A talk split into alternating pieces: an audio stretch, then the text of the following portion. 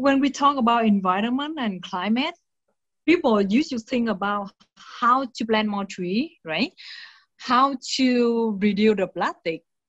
That only some solution and problem we can see directly, but people, not many people can see in agriculture, food, fashion that use more water and chemical that impact to climate or make the climate crisis go faster.